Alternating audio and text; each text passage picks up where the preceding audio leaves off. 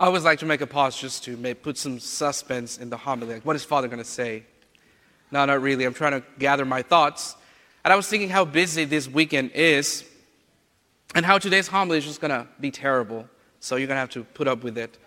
Um, you're probably thinking, Father, all your homilies are terrible, anyways. We're used to them, so what's new? Today we hear this parable, and it's, it's a very hard parable to understand. It's really hard to grasp what God is telling us. Remember that in every parable addressed by Jesus, God is somewhere in the picture. God is depicted, He's woven into the parable itself. Now, of course, the master represents God. And you could say that the dishonest steward represents us. Now, notice how this dishonest steward is commended by his master. We hear in one of the verses from today's gospel, and the master commended that dishonest steward for acting prudently.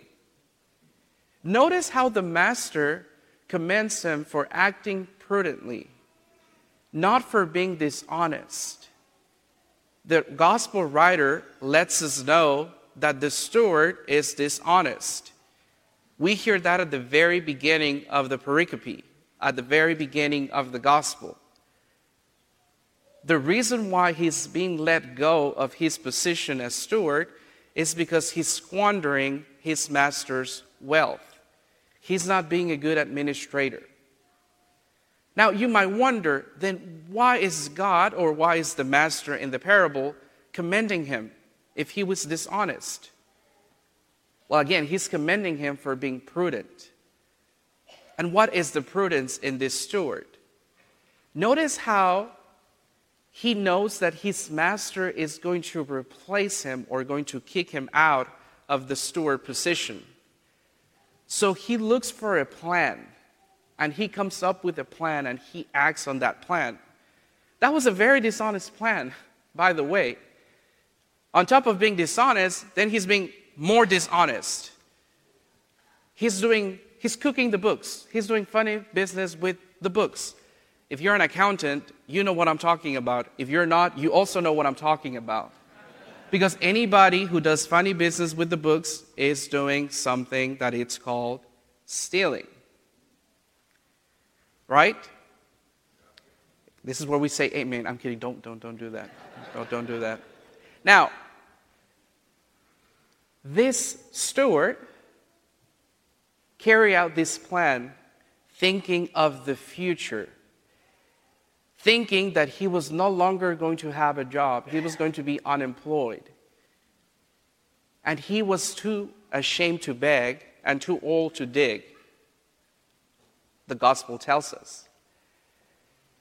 Well, we do that all the time, especially here in the Western world and in this particular country. We all get caught up about our retirement funds, our social security, and that's okay. Because when we're old, people don't really take care of us.